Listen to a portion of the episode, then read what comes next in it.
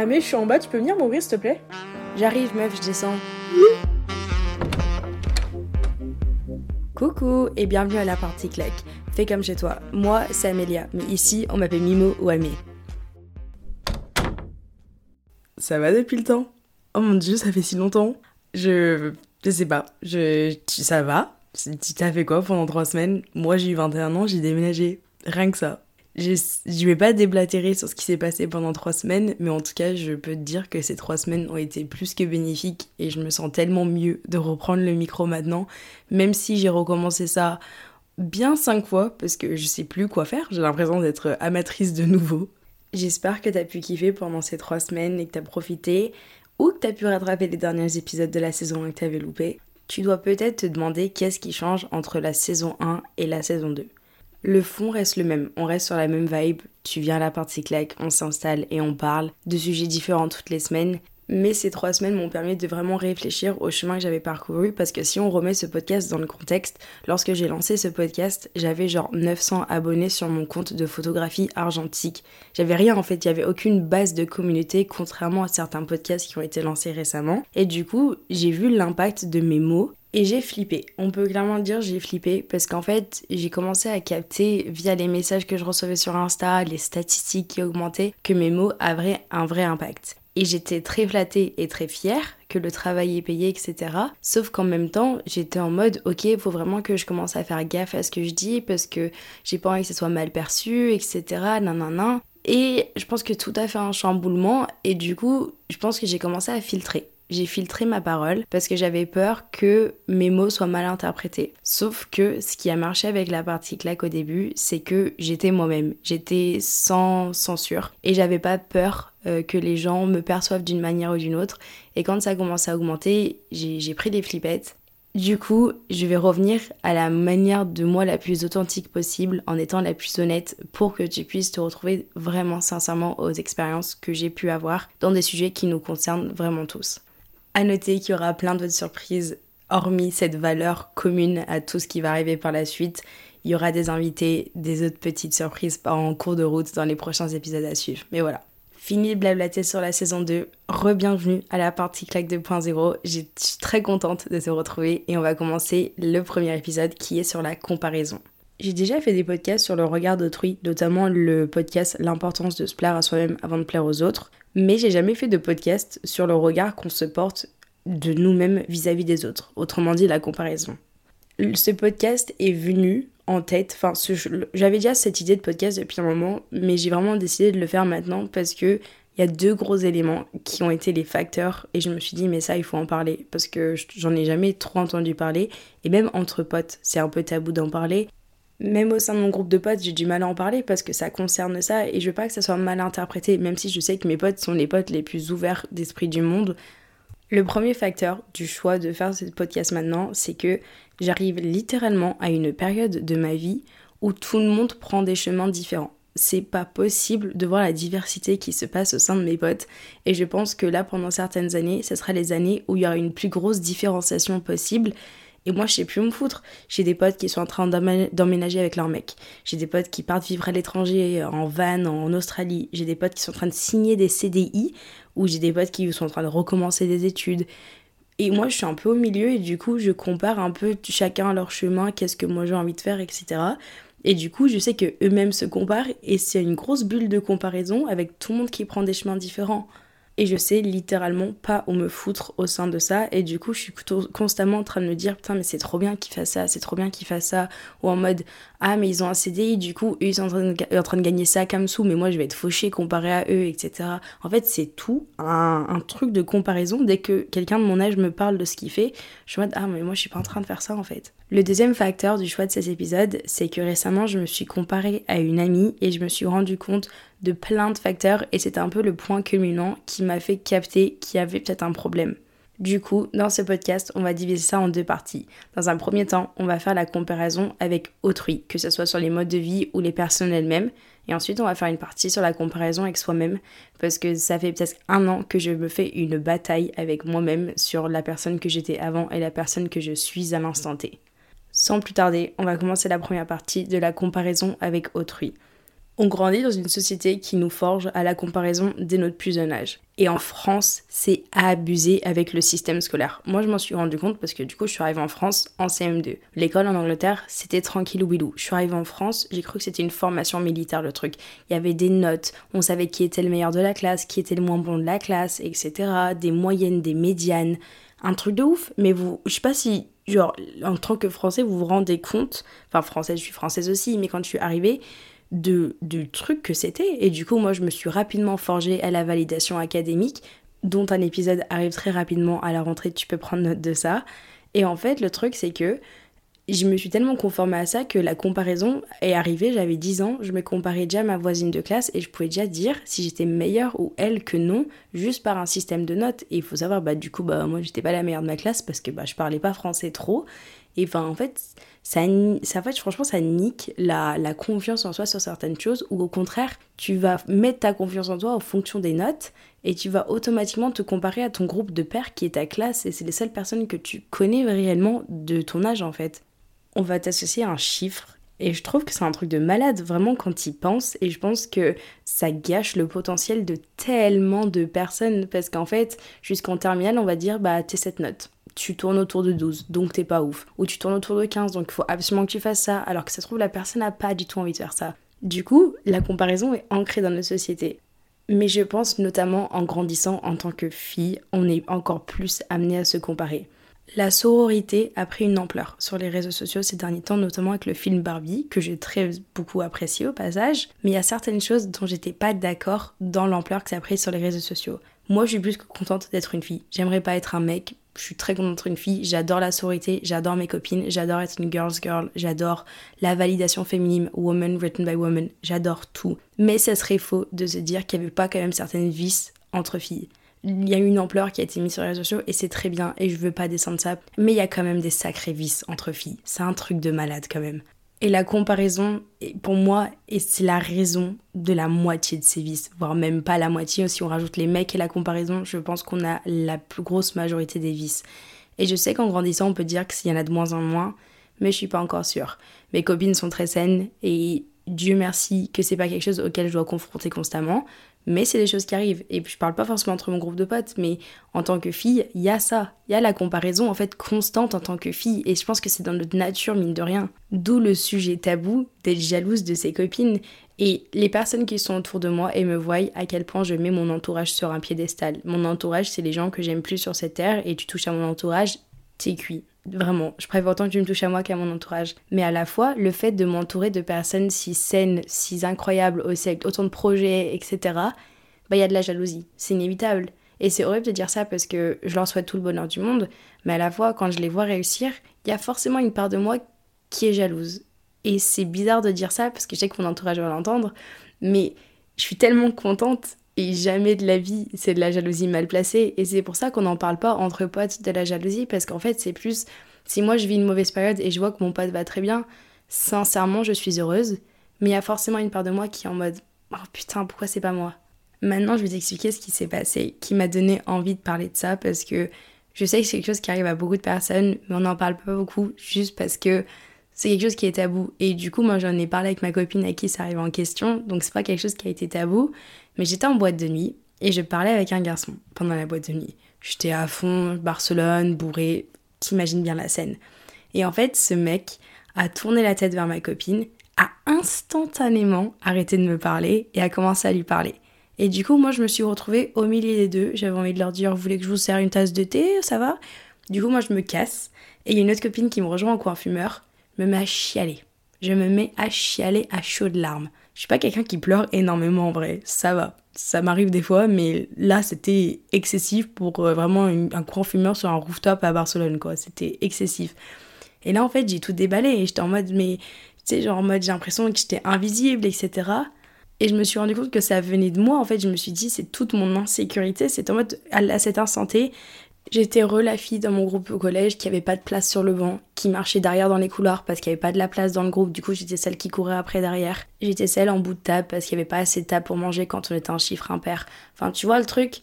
Et je pense que la Amélia de moi de 13 ans, s'est mise à chialer et j'avais l'impression, j'étais en mode pourquoi je suis pas assez, etc. Et là, je vais parler notamment de la confiance en soi dans la partie de comparaison à moi. Et j'ai parlé à ma copine, elle m'a dit mais ça m'arrive aussi, ça m'arrive tout le temps. Et là, j'ai capté, je me suis dit putain, mais il n'y a pas que moi là qui ça arrive ça. Et à ce moment-là, j'étais morte de jalousie de ma pote et j'étais en train de me comparer, je me suis dit normal, elle est plus bronzée, elle est hyper fraîche, elle est hyper bien foutue, elle est drôle, elle est quadrilingue je crois. Moi j'étais en mode mais vas-y, je suis qui à côté moi, normal. Et après je me suis rappelé déjà ce trou du cul en boîte, normal, moi je suis en boîte, je vois un groupe de mecs, normal je vais essayer de prendre le plus beau. Ça m'en fout, ça me passe au-dessus de la tête le mec. Mais du coup moi j'en voulais grave dans ma tête à ma pote. Mais en fait, on en a discuté par la suite, elle avait pas du tout capté qu'on se parlait, etc. Ça, c'est pas un problème. Et jamais de la vie, un garçon s'immiscera entre notre amitié. Ça, c'est tout un autre sujet. Mais ça, il n'y a pas de problème, on en a parlé, je lui en veux en aucun cas. Et là, je me suis rendu compte que c'était plus un problème de moi à moi, parce que ça révélait beaucoup de choses à l'intérieur de moi. Et on parle pas de ça, de la comparaison avec ses copines, parce qu'on a toujours l'impression que ça va être mal perçu, parce que sur les réseaux sociaux, c'est que mes copines les plus belles, etc. Nanana. Et ouais, mes copines sont fraîches, j'ai aucune copine que je ne trouve pas jolie, sincèrement, de l'intérieur comme de l'extérieur. Mais quand la validation masculine arrive, bah il y a forcément de la comparaison pour ma part. Pour ma part, là c'était le cas, et ça arrive pas tout le temps en vrai, il y a des fois où vraiment ça me passe au-dessus de la tête, mais il y a des fois où là j'étais juste complexée de ma personne, je savais même avant de sortir en boîte que je me sentais déjà comme ça, et ça a juste mis la cerise sur le gâteau. Et c'est ça en fait, c'est déjà arrivé en mode pourquoi le mec s'intéresse plus à ma copine que moi, qu'est-ce que moi j'ai pas. Et après, il faut se remettre en contexte que, toi aussi, ça t'arrive. Il y a juste des personnes qui t'intéressent juste parce que il n'y a rien qui va pas avec eux. C'est juste que ça leur correspond pas. Et vraiment, quand ça m'arrive, j'arrive pas à mettre ça en tête. Moi, je suis en mode « Ah, mais il la préfère, normal, parce qu'elle a ça. » Mais un truc de fou, quoi. En parlant de se comparer à autrui, quand tu vois quelqu'un, on a tendance à voir nos défauts chez l'autrui. Je m'explique. Là, je vais être complexée de mes jambes. Et ben en fait, je vais voir la personne en face et je vais me dire « Putain, là, c'est trop belles jambes. » Et du coup, je vais directement, pas être jalouse, mais juste, je vais me comparer automatiquement à la personne en face. Mais il y a 99% de chances que la personne est en train de te regarder. Putain, elle a des trop beaux cheveux. Et peut-être que les compliments vont pas se dire à voix haute. Parce que des fois, c'est des petits détails. Peut-être tu complexes sur tes dents ou j'en sais rien. Et en fait, on va automatiquement voir ce qu'on n'a pas chez autrui. Mais il faut se dire que la personne est certainement en train de faire la même chose. Et pour revenir sur le fait qu'on est au moment de notre vie où ça se différencie le plus, Orelsan le dit le mieux. Quand il dit dans Note pour trop tard, t'es au moment de ta vie où tu peux devenir ce que tu veux, le même moment où c'est plus dur de savoir ce que tu veux. Et c'est ça en fait, c'est que on voit constamment des personnes, que ça soit sur TikTok, des gens de notre âge qui ont déjà acheté une maison, qui font ça, qui sont milliardaires dans la main. On a des standards qui sont inatteignables, sincèrement. Et quand on voit nos potes autour, même moi je me rends compte que l'année dernière je suis partie en année sabbatique, j'ai voyagé et je me dis des gens ont dû se comparer à moi également. Et ça met des standards un peu irréalistes parce que quand les gens me disent « Ouais, comment t'as fait ?» etc. Moi, je veux bien donner mes conseils, mais c'est dur de l'appliquer à d'autres personnes parce que je peux donner des tips, mais en règle générale, chacun a sa vie, chacun a ses obligations. Moi, je peux dire « Vas-y, casse-toi, t'as qu'une vie. » Ouais, mais à la fois, peut-être que toi, t'as des dettes financières à payer, ça se trouve, tu dois finir son école en 5 ans. On peut pas comparer les vies les uns les autres. Et la chose, avant que vous commencez à me prendre pour quelqu'un qui est hyper jalouse de ses potes, etc., c'est que je me suis rendu compte que le succès d'une autre personne n'en influe en aucun cas sur la mienne. C'est pas parce que lui arrive à faire ça, parce que, on va dire, j'étais quelqu'un d'académique avant, mais j'ai décroché. Honnêtement, à l'école, je me suis pris une claque en passant en études supérieures et je me suis dit, mais à quoi bon en fait ? Et j'ai des potes qui là vont passer en master et ils cartonnent de ouf et je suis tellement fière d'eux. Mais à la fois, je suis en mode, pourquoi moi j'y arrive pas ? Pourquoi moi j'arrive pas à me forger à ce moule ? Ça serait tellement plus simple pour moi. Mais c'est pas parce qu'eux ils succèdent dans ce sens-là, moi je vais succéder dans d'autres domaines. Et c'est là qu'il est hyper intéressant d'avoir une diversité d'amis autour de toi qui ont des carrières différentes parce que vous pouvez vous entraider comme tu peux les admirer en fait. Puis en prenant le temps de réfléchir à cet épisode et comment est-ce que je voulais formuler ça, je me suis rendu compte que là, je fais un effort conscient d'arrêter de vouloir être comme tout le monde car je me suis rendu compte que j'aimais même pas tout le monde. Ça servait à rien de m'efforcer, de me comparer à leur schéma de vie, à combien de thunes eux ils ont gagné à l'âge de 21 ans, qu'est-ce qu'ils font dans leurs 5 prochaines années et tout, parce que ça sera pas mon cas dans tous les cas, donc ça sert à rien que je m'efforce à me comparer constamment à ça en fait. Maintenant, je vais parler de la relation avec soi. Cet épisode, j'ai hésité à en faire un épisode à part entière, mais je pense que c'est pas mal de le comparer justement avec la comparaison avec autrui, parce que mine de rien, c'est assez connecté. La comparaison avec soi-même, c'est venu du fait que des fois, je suis pas la meilleure version de moi-même. Enfin, des fois, quasiment tout le temps. C'est rare qu'un jour, je suis vraiment la meilleure version que je peux être de moi-même, même si c'est un effort que je fais. Des fois, je vais procrastiner de ouf, ou je vais me réveiller à 14h et je vais rien faire de ma journée. Des fois, je vais pas forcément faire attention aux autres et je vais être tellement focus sur moi que je vais même pas regarder ce qui se passe autour de moi. Et même des fois, je vais critiquer. Et là est venue l'expression « c'est pas très à part qui claque ». J'étais avec une pote et on était en train de critiquer une personne qui l'avait bien mérité pour ma défense. Et elle se tourne vers moi et elle me dit « mais c'est pas très à part qui claque ça ». Et à ce moment-là, ça m'a mis une claque. Et j'étais en mode « ok, peut-être que j'ai pas donné la même version de moi-même ». Je critique pas souvent, je suis pas une grosse langue de pute, pas du tout. Mais je suis pas non plus madame parfaite et j'ai pas du tout envie que vous ayez cette version de moi-même parce que... je suis humaine et je suis littéralement comme toi, enfin, il n'y a rien de particulier chez moi, on va dire. Et du coup, c'est à ce moment-là que j'ai capté le filtre que j'avais mis sur la partie claque parce que je me suis dit, j'ai pas envie de dire que ce genre de personnes, c'est pas des gens avec qui je m'identifie parce que je me suis dit, il suffit qu'une personne comme ça, elle écoute, que ça prenne une ampleur, etc. Sauf que je me suis rendu compte que beaucoup de personnes qui écoutent ça, tu t'identifies à ce que je dis, donc je me dis plus je donne d'exemples et plus je suis moi-même, plus tu vas t'identifier parce que c'est des choses qu'on dit pas sur internet ou c'est des choses qu'on dit pas dans la vie et j'ai pas de honte à les dire, mine de rien, juste j'avais peur de l'ampleur que ça pourrait prendre derrière, mais je pars du principe que si je suis honnête avec moi-même et si je suis honnête avec ce que je pense, c'est le meilleur moyen où tu pourras te sentir comprise. Mais du coup, pour en revenir au fait, c'est que je vais constamment me comparer à des versions de moi qui sont plus productives, plus adorable, plus attentionnée. Et du coup, je suis constamment en train de me comparer à d'anciennes versions à moi. C'est bien parce que ça me donne de la motivation, parce que je me dis que je sais l'être, il faut juste que je l'applique. Mais aussi, c'est démotivant parce que mon image de moi-même se dégrade, en fait, constamment. En parlant d'images qui se dégradent, là, c'est l'épisode que je voulais en faire tout seul, mais je savais pas trop comment l'apporter. Mais la prise de poids, l'image que j'ai avec mon corps. Et cet été, j'avais prévu de faire un épisode en mode « été n'est pas égal complexé », un truc comme ça, sauf que c'était faux. Et j'avais pas envie d'en faire un en disant que c'était faux parce que je me suis dit « j'ai pas envie de plomber le moral en parlant de ça », sauf qu'à la fois, je voulais quand même en parler. Et du coup, là, je vais le mentionner. Jusqu'à mes 19 ans, et j'ai fait de la gymnastique pendant très longtemps, très intensément également. Donc j'étais tracée des abdos, j'étais plus forte au bras de fer que tous les mecs, je ne buvais pas d'alcool, je ne fumais pas et je vivais chez mes parents donc je mangeais très sainement. 2 ans plus tard, 10 kilos plus tard, je suis partie de chez mes parents, je sais pas faire à manger correctement, je fume et je bois. Je fume et je bois qu'en soirée, je tiens à préciser. Mais du coup, mon corps a changé naturellement, puis les hormones, j'ai quand même 21 ans maintenant et mon corps a changé. Et du coup, ma relation avec mon corps a changé. Et c'était quelque chose que j'essayais de camoufler et j'essayais de me convaincre que ça allait bien.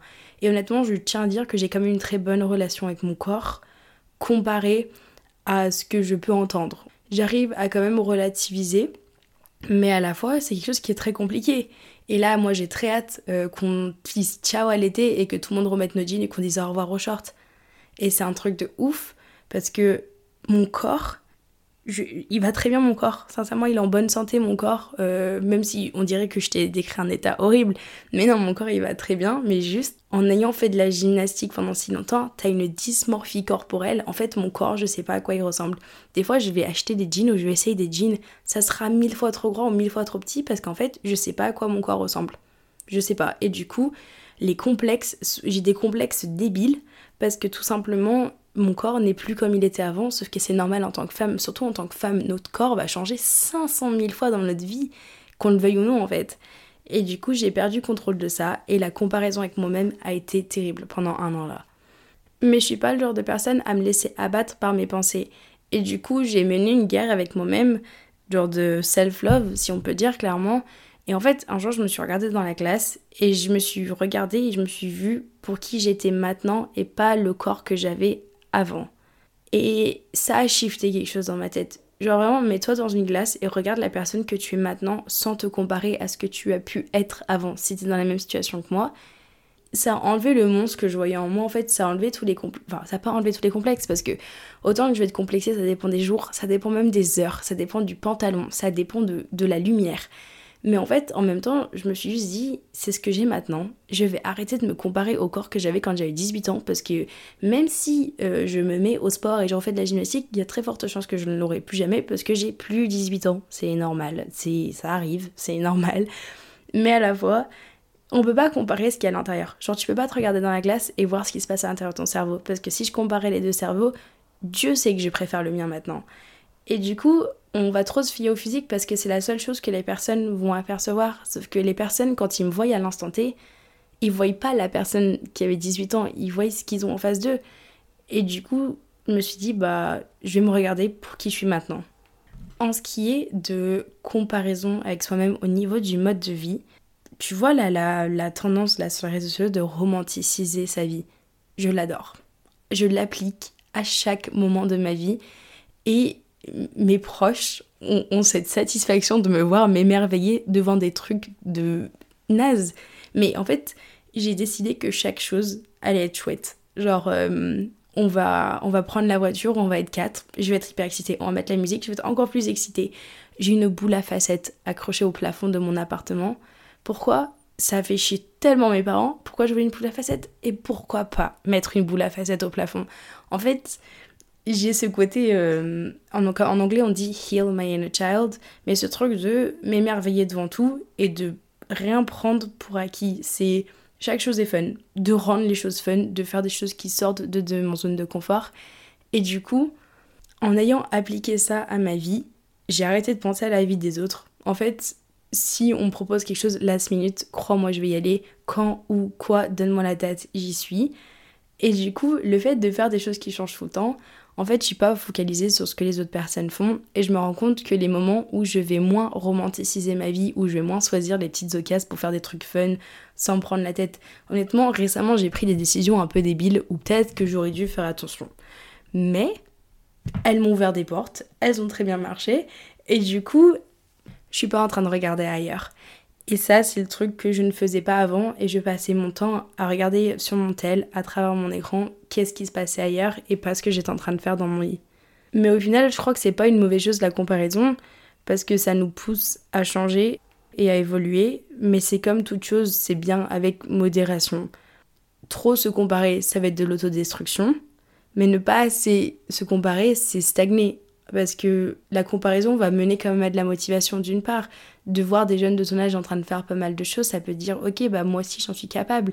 C'est comme quand je vais mettre des choses de lancer sur les réseaux sociaux, etc. Que les personnes vont me dire « Ok, bah je vois ce que tu fais, ça me motive à créer ». Et ça, c'est un des meilleurs compliments qu'on puisse me faire parce que ça veut dire que tu vois ça et tu t'en sers comme motivation. Donc se comparer dans ce cas-là, c'est très bien. Je vais ensuite passer au conseil à mini-moi, ça change toujours pas. Et je pense que la chose que je dirais à moi, et c'est même pas mini-moi, c'est juste à moi des moments où vraiment je me sens pas à l'aise dans la personne que je suis, c'est tu peux passer ta vie à te comparer à des personnes que tu ne seras jamais. Vraiment. Donc apprends à apprécier la personne que tu es avant tout. Ça faisait très cringe, oh là là. Mais c'est méga vrai. En vrai, je me rends compte que là ces derniers temps, j'ai passé beaucoup trop de temps à me comparer à des gens que je ne pourrais jamais être. Par exemple, ma copine à qui je me suis comparée là en boîte de nuit où j'ai chialé, bah je me suis dit ça sert à rien que je me compare parce que je ne saurais jamais elle. Je ne pourrais jamais avoir sa vie, donc à quoi bon me comparer ? Et ma vie n'est pas si terrible que ça. Donc c'est juste à remettre les choses en perspective et d'utiliser la comparaison avec modération, comme toute chose. Voilà, c'était tout pour ce premier épisode. C'était vraiment pour remettre dans le bain des podcasts. J'espère que tu l'as bien aimé. Si c'est le cas, n'hésite pas à me le faire savoir sur Insta. Si tu as des thèmes que tu souhaites que j'aborde en particulier, n'hésite pas à me le dire aussi. Je pourrais essayer de les voir où ils en sont dans ma liste.